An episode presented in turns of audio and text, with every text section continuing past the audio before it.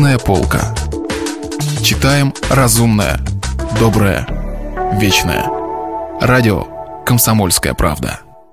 У микрофона Михаил Антонов, и сегодня вы услышите произведение Алексея Максимовича Горького «Челкаш». Голубое южное небо мутно, жаркое солнце смотрит в зеленоватое море точно сквозь тонкую серую вуаль, оно почти не отражается в воде, рассекаемой ударами весел, пароходных винтов, острыми килями, турецких филюк и других судов, бороздящих по всем направлениям тесную гавань. Закованные в гранит волны моря подавлены громадными тяжестями, скользящими по их хребтам. Бьются а борта судов, а берега бьются и ропщут, вспененные, загрязненные разным хламом – звон якорных цепей, грохот сцеплений вагонов, подвозящих груз, металлический вопль железных листов, откуда-то падающих на камень мостовой, глухой стук дерева, дребезжание извозчищих телег, свиски пароходов, то пронзительно резкие, то глухо ревущие, крики грузовиков, матросов и таможенных солдат — все эти звуки сливаются в оглушительную музыку трудового дня и, мятежно колыхаясь, стоят низко в небе над гаванью — к ним вздымаются с земли все новые и новые волны звуков, то глухие, ракочущие, они сурово сотрясают все кругом, то резкие, гремящие, рвут пыльный знойный воздух. Гранит, железо, дерево, мостовая гавань, суда и люди — все дышит мощными звуками страстного гимна Меркурию, но голоса людей, еле слышные, в нем слабы и смешны — и сами люди, первоначально родившие этот шум, смешные и жалкие. Их фигурки пыльные, оборванные, юркие, согнутые под тяжестью товаров, лежащих на их спинах, суетливо бегают то туда, то сюда, в тучах пыли, в море зноя и звуков. Они ничтожны по сравнению с окружающими их железными колоссами, грудами товаров, гремящими вагонами и всем, что они создали. Созданное ими поработило и обезличило их.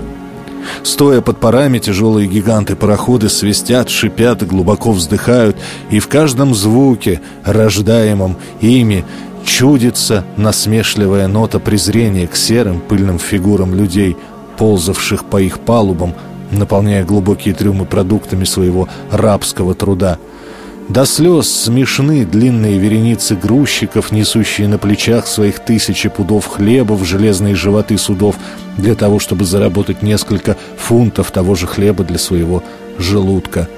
Рваные, потные, отупевшие от усталости, шума и зноя люди и могучие, блестевшие на солнце дородством машины, созданные этими людьми, машины — которые в конце концов приводились в движение все-таки не паром, а мускулами и кровью своих творцов. В этом сопоставлении была целая поэма жестокой иронии. Шум подавлял, пыль, раздражая ноздри, слепила глаза, зной пек тело, изнурял его, и все кругом казалось напряженным, теряющим терпение, готовым разразиться какой-то грандиозной катастрофой, взрывом, за которым – в освеженном им воздухе будет дышаться свободно и легко, на земле воцарится тишина, а этот пыльный шум, оглушительный, раздражающий, доводящий до тоскливого бешенства, исчезнет. И тогда в городе, на море, в небе станет тихо, ясно, славно. Раздалось двенадцать мерных и звонких ударов в колокол. Когда последний медный звук замер, дикая музыка труда уже звучала тише — Через минуту еще она превратилась в глухой недовольный ропот. Теперь голоса людей и плеск моря стали слышней. Это наступило время обеда. Когда грузчики, бросив работать, рассыпались по гавани шумными группами, покупая себе у торговок разную снеть и усаживаясь обедать тут же на мостовой в тенистых уголках, появился Гришка Челкаш – Старый затравленный волк, хорошо знакомый гаванскому люду, заядлый пьяница и ловкий смелый вор. Он был босс в старых вытертых плисовых штанах без шапки, в грязной ситцевой рубахе с разорванным воротом, открывавшим его сухие угловатые кости, обтянутые коричневой кожей. По всклоченным черным с проседью волосам и смятому острому хищному лицу было видно, что он только что проснулся. В одном буром усе у него торчала соломина, другая соломина запуталась в щетине левой бритой щеки, а за ухо он заткнул себе маленькую, только что сорванную ветку липы. Длинный, костлявый, немного сутулый, он медленно шагал по камням и, поводя своим горбатым хищным носом, кидал вокруг себя острые взгляды, поблескивая холодными серыми глазами и высматривая кого-то среди грузчиков. Его бурые усы, густые и длинные, то и дело вздрагивали, как у кота, а заложенные за спину руки потирали одна другую, нервно перекручиваясь длинными кривыми и цепкими пальцами.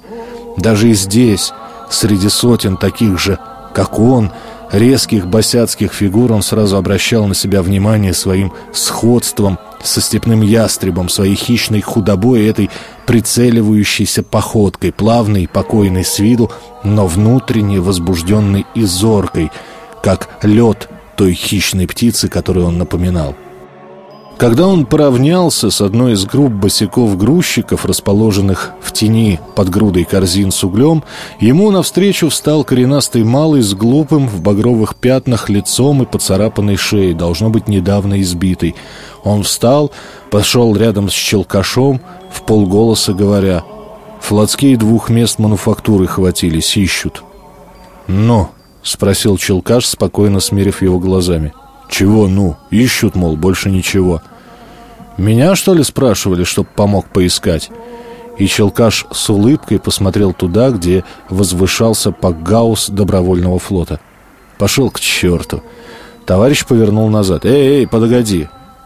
Кто тебя так разукрасил? Ишь, как испортили вывеску-то! Мишку не видал здесь?» «Давно не видал!» — крикнул тот, уходя к своим товарищам. Челкаш шагал дальше, встречаемый всеми, как человек хорошо знакомый, но он, всегда веселый и едкий, был сегодня, очевидно, не в духе и отвечал на расспросы отрывисто и резко. Откуда-то из-за бунта товара вывернулся таможенный сторож, темно-зеленый, пыльный и воинственно прямой. Он загородил дорогу Челкашу, встав перед ним в вызывающей позе, схватившись левой рукой за ручку кортика, а правой пытаясь взять Челкаша за ворот. «Стой, куда идешь?» Челкаш отступил шаг назад, поднял глаза на сторожа и сухо улыбнулся. Красное, добродушно хитрое лицо служивого пыталось изобразить грозную мину, для чего надулось, стало круглым, багровым, двигало бровями, таращило глаза, и было очень смешно. «Сказано тебе, в гавань не смей ходить, ребра изломаю, а ты опять?» — грозно кричал сторож. «Здравствуй, Семенович. Мы с тобой давно не видались», — спокойно поздоровался Челкаш и протянул ему руку. «Хоть бы век тебя не видать. Иди, иди но Семенович все-таки пожал протянутую руку. «Вот что скажи», — продолжал Челкаш, не выпуская из своих цепких пальцев руки Семеновича и приятельски фамильярно потряхивая ее. «Ты Мишку не видал?» «Какого еще Мишку? Никакого Мишки не знаю. Пошел, брат, вон, а то он погаусный увидит, он тебе... Рыжего, с которым я в прошлый раз работал на Костроме, стоял на своем Челкаш» с которым воруешь вместе, вот так скажи. В больницу его свезли, Мишку твоего, ногу отдавило чугунной штыкой. Поди, брат, честью просят, поди, а то в шею провожу. Ага, ишь ты, а ты говоришь, не знаю, Мишки. Знаешь, вот. Ты чё ж такой сердитый, Семёныч? Ты вот что, ты мне зубы не заговаривай, а иди. Сторож начал сердиться и, оглядываясь по сторонам, пытался вырвать свою руку из крепкой руки Челкаша. Челкаш спокойно посматривал на него из-под своих густых бровей и, не отпуская его руки, продолжал разговаривать. «Ты не торопи меня. Я вот наговорюсь с тобой в досталь и уйду. Ну, сказывай, как живешь? Жена, детки, здоровы?» И, сверкая глазами, он, оскалив зубы, насмешливой улыбкой добавил «В гости к тебе собираюсь, да все времени нет, пью все вот». «Ну-ну, ты это брось, ты не шути, дьявол кослявый. Я, брат, в самом деле. Али ты уж по домам, по улицам грабить собираешься?» «Зачем?» «И здесь на наш с тобой век добра хватит. Ей-богу, хватит, Семенович. Ты, слышь, опять два места мануфактуры слямзил. Смотри, Семенович, осторожней, не попадись как-нибудь».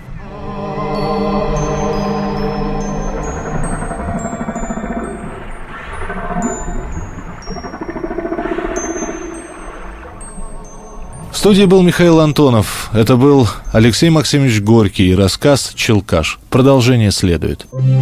Если вы пропустили главу любимого произведения или хотите послушать книгу целиком, Добро пожаловать к нам на сайт kp.ru слэш радио раздел «Книжная полка». Книжная полка. Читаем разумное, доброе, вечное.